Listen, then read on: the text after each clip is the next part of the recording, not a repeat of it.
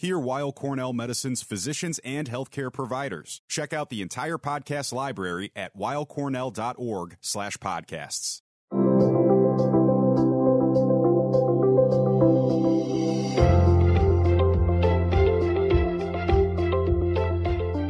Welcome to Weill Cornell Medicine Cancer Cast.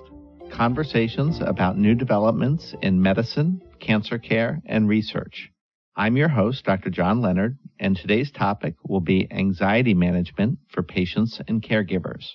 Today's guest is Dr. Kelly Trevino, a clinical psychologist at Weill Cornell Medicine and New York Presbyterian Hospital with expertise in working with people with cancer and also with older adults.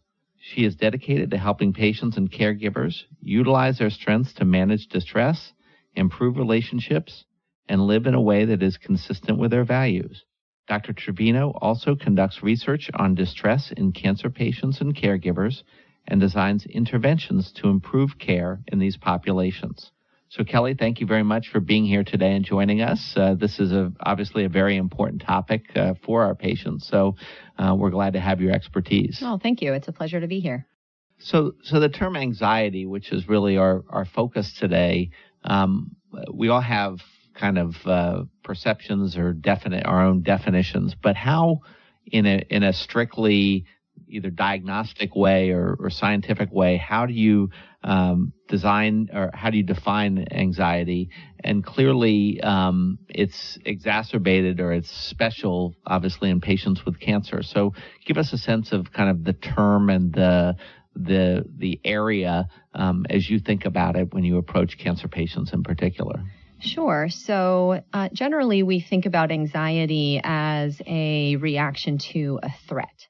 Uh, so whenever anybody feels threatened in any way, be it physical threat or a threat to your emotional well-being, anxiety is is really a normal reaction to that threat. Um, and it can be helpful. It can activate us to protect ourselves from the threat, to get away from the thing that is threatening us. Uh, the problem is that anxiety, when it gets to very high levels, um, is no longer helpful and actually can make um, daily tasks um, very difficult. When we think about that kind of anxiety, uh, the definition is really around having uh, worries or feelings of nervousness that are difficult to control and start to really bleed into all aspects of a person's life. So they're always worried about um, whatever threat they're dealing with. They're having trouble sleeping because of those worries. It's at that point where the anxiety goes from being a normal, helpful response to something that is what we might call abnormal, perhaps, or, or maybe more um, problematic and something that would benefit from treatment. Um, so, of course, cancer is a huge threat. It's a threat to physical health. It's a threat to um, our our daily lives and our relationships. And so, having anxiety in the context of cancer um, is certainly normal. But again, when it gets to that point where it's interfering with people's ability to get through the day, that's when we think um, it's something that really needs treatment. So, so given that spectrum, how can people identify when it's gone from the healthy or normal to the abnormal, unhealthy state? Are there any kind of clues or tricks or something to say, you know, this just isn't the normal cancer worries, but it's now something bigger that needs perhaps some different intervention? Yes, absolutely, absolutely. So I think the first thing is if a person is is having a hard time um, stopping the worry. So it's just always on their mind, even when they're doing other things. Um, they're they're still anxious and, and worried about the cancer. Um, that's a, a sign that that treatment would be helpful. You can also look for more concrete physical signs. So, um, if people are having a hard time sleeping because they're worried about cancer, if um, they're very irritable and it's having a negative impact on their relationships with others, that's a sign that the anxiety has now become problematic. Um, there, there are physical symptoms associated with anxiety. So a lot of people will experience um, tension headaches, for example, um, that are the result of anxiety. Um, those are important things to talk with your physicians about because sometimes those symptoms can overlap with symptoms of cancer or side effects of treatment. But if people are having symptoms like muscle tension, um, rapid heart rate, things like that, those are also signs that the anxiety really would benefit from some treatment. So the intersection between quality of life and anxiety seems to be pretty strong. And obviously, if somebody, as you describe, is having physical symptoms, uh, it's relatively easy to connect those to quality of life if they can't do things or or are feeling pain or, or other physical symptoms. But in the more, uh, I don't want to say mundane, but in the more typical anxiety, how um, uh, how does that connect with quality of life, and how does that affect people in a way that we should obviously identify that anxiety, even if it's more normal or more uh, more natural in line with the situation. Mm-hmm. So I think the thing about anxiety is that it can really impact quality of life across all domains of life. Um, so certainly we touched on some of the negative physical impacts, but um, there are negative impacts on social quality of life. So anxiety can make people feel irritable, um, which can cause them to perhaps be overly critical of loved ones or um, you know cause problems in in relationships. Um, sometimes people who are anxious um, will avoid situations that they think might make the anxiety worse. Um, and that can be a problem if it leads people to socially isolate, um, spend more time by themselves, um, which is not good for um, social quality of life, but also for other mental health um, problems like depression. Um, so it's really uh, anxiety is one of those reactions in the context of cancer that can really have a very global negative impact on quality of life. And then it can also build on itself. So if you start, if you're feeling anxious and then you're not sleeping, that makes it harder to get along with other people, um, which uh, maybe reduces social support, which just makes people more anxious. So you can really create this cycle where the anxiety builds on itself um, and gets worse over time. So we certainly would want to interrupt a cycle like that. So I, I find your your characterization or your um, use of the term threat very helpful because obviously a threat is not necessarily in line with reality. If I feel threatened, I may truly be threatened or I may perceive a threat. And so in the case of cancer, obviously the perception of the cancer and the risk from the cancer versus the reality of the risk for the cancer may be different. And we've talked about this in mm-hmm. some of our research projects, sure. but it strikes me as, as a corollary to that, that understanding the disease and the reality of the disease versus your perception of it is a big part of either avoiding or managing anxiety. Absolutely. So, um, one of the one of the unique and good uh, good characteristics of humans is that we can project ourselves into the future and worry about things that um, haven't happened yet. We can, um, in a sense, make threats for ourselves in a way that that um, you know perhaps other animals can't. Um, what that means is that we can generate a lot of anxiety based on something that doesn't actually exist, and I, I think that's a very easy thing uh, to happen for someone who has cancer. Um, it's very easy to worry about um, what if the cancer gets worse? What if the treatment doesn't work? Um, what is my life going to look like six months or two years or five years from now?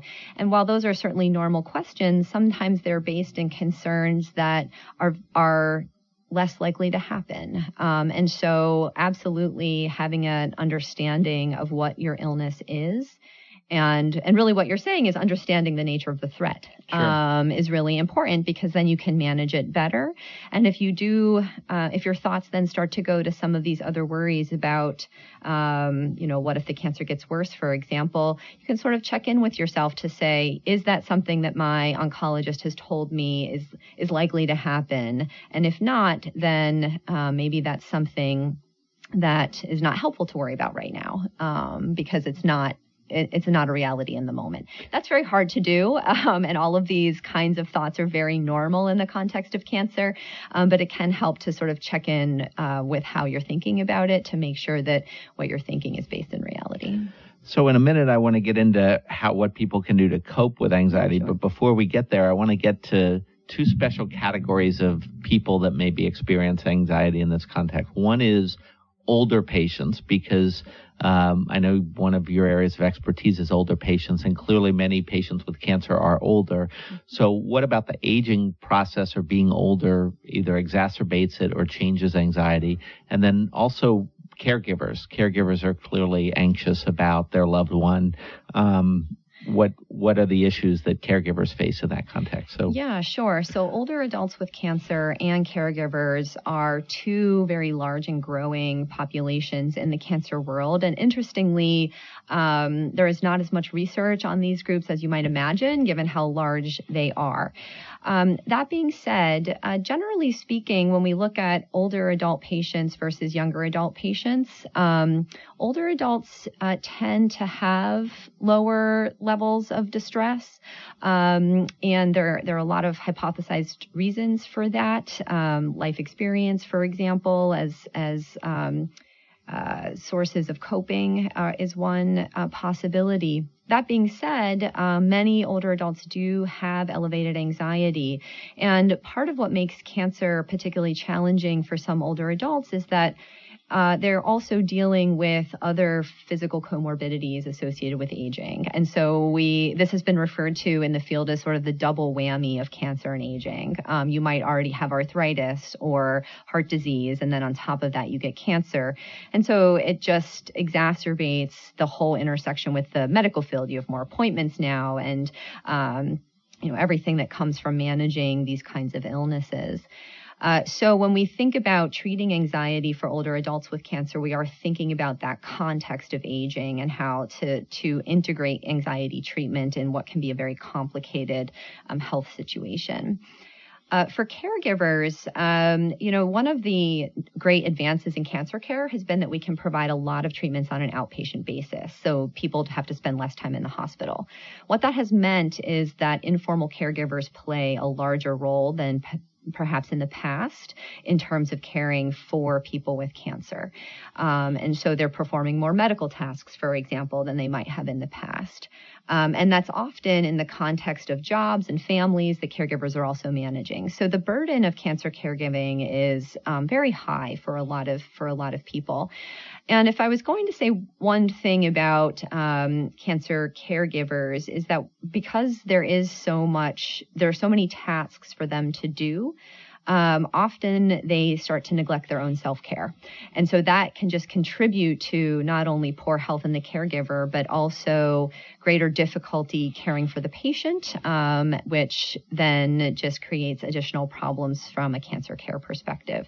So um, a, a theme with cancer caregivers always is working with them to maintain some level of self care to the degree that they feel able um, to manage their own health and anxiety.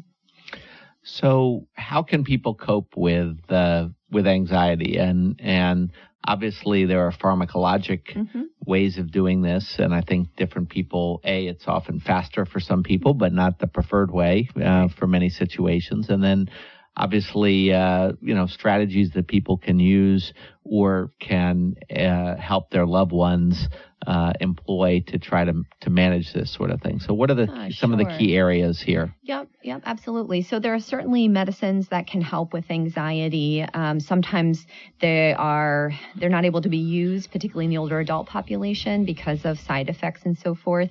Um, but they can be very helpful, and that's something that people should talk to their providers about. Um, in terms of alternative strategies, we really think about two two categories. The first is behaviors or actions that people can take to manage anxiety, um, and some of these are really straightforward, which is nice because they're they're relatively easy to use. So, for example, deep breathing, um, focusing on taking deep and controlled breaths is a very effective anxiety management strategy because anxiety can activate the nervous system and deep breathing calms it back down. And deep breathing is something uh, people can uh, do on their own. You can do it anywhere. Um, and so it's really one of the tried and true, true strategies. A couple of other behavioral techniques are things like muscle relaxation exercises that really work to release muscle tension, um, which can be helpful if people are having um, headaches or shoulder pain, back pain related to anxiety. Um, other techniques are uh, things like guided imagery, where people focus their minds on a relaxing scene um, to try to um, first give their mind a break from the from the worries, but also bring down again that activation that can come with feeling anxious. Um, and there are, you know, you can even go on the internet and find uh, scripts for things like guided imagery or mindfulness exercise that are exercises that are really helpful. And then I'd also say, um, you know, making sure that uh, people have adequate social support is a really effective strategy, and we can't. Um, there's a lot of research on the benefits of social support uh, for distress management, um, so we really can't minimize that. So that's the first category of these sort of behavioral strategies for, for anxiety management. And then the other we've sort of alluded to is how people think about their situation. Um, and um, our thoughts really influence how we feel about cancer, um, about our sort of role in cancer. Um, and one thing that we really work with people on is examining those thoughts, uh, because at times, and this is sort of what you were talking about earlier, there is a, a tad of untruth in the way we think about things, um, something that's not quite consistent with reality, um, and that that piece of untruth can really drive anxiety. So I remember one time I had a patient who had a lot of anxiety around um, getting results for a scan. And he was in the waiting room waiting for the scan results from his oncologist, and the oncologist was running late. Um, so he was waiting a long time. And his thought process in the waiting room was, my oncologist is late because he knows my scan is bad and he's trying to figure out a way to tell me. So he spent, you know, half an hour in the waiting room thinking this and his anxiety was just through the roof. And the reality was the scan results were actually great. Um, the oncologist clinic just ran behind, as is very common um, when people are getting cancer care. So that was a really nice example of how his anxiety was driven by these thoughts that were just, there was a piece of untruth in that. Um, and once he could examine that and challenge it and say, okay, I know my oncologist is very busy. I know he's run late before, um, then he could manage the anxiety a little bit better. It strikes me that there are patients where their care is really compromised beyond their quality of life, beyond their coping, where either they're not getting care because of anxiety or getting too much care or too much monitoring because of anxiety. And, you know, that seems to me to be a, a, major issue and takes a lot of time because unless you address the anxiety, you're not going to be able to optimally manage the cancer.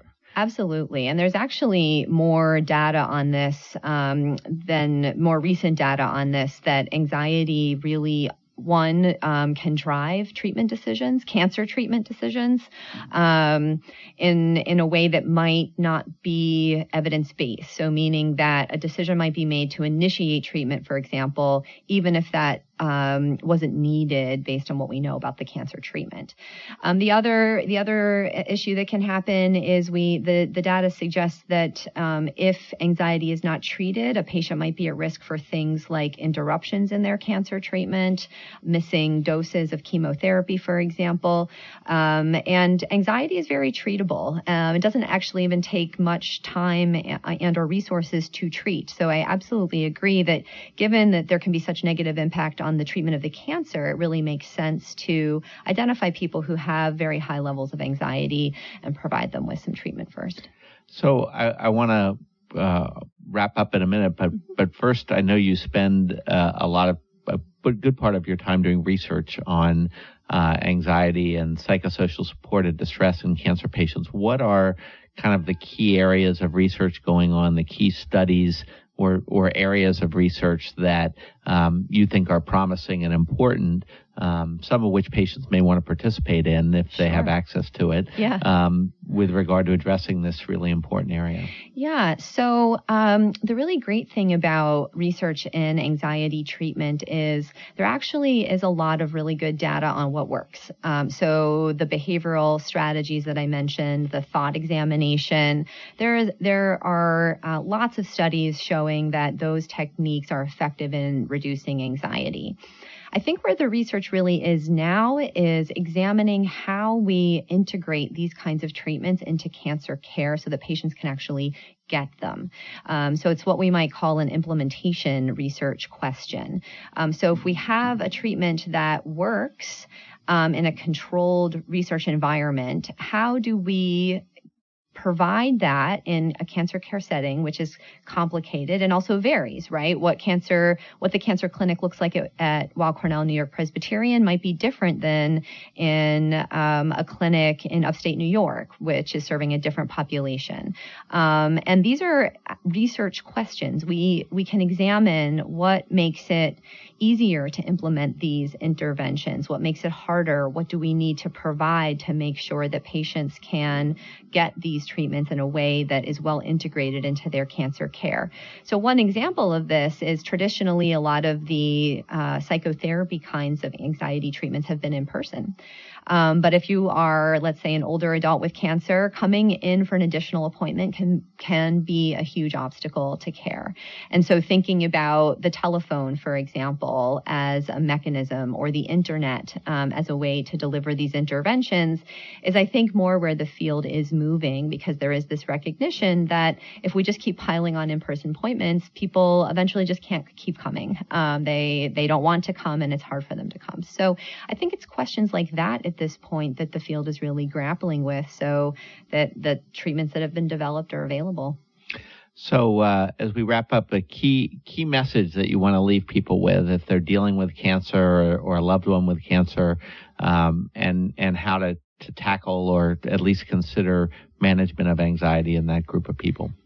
Yeah, sure. So I would say it's maybe a two part message. Um, the first part being that having some anxiety in the context of cancer is certainly normal. And so if you're feeling anxious, it's not a reason to judge yourself or to feel as if you're weak or not managing well. That being said, um, there are treatments like what we've been talking about that are effective in helping reduce or manage anxiety. And so the the flip side of saying that it's normal is is also saying that just because it's okay to feel anxious doesn't mean there's not something that we can do to reduce the impact that has on the quality of your life. And this is something that is entirely reasonable to bring up to your oncologist who can maybe help you find resources. I think sometimes people will say to me like my oncologist is so busy. I just didn't want to bother him. No, they oncologists want to know, or your nurse or whomever on your team you're, you're comfortable with want to know if you're having anxiety so that they can find you the resources that you need.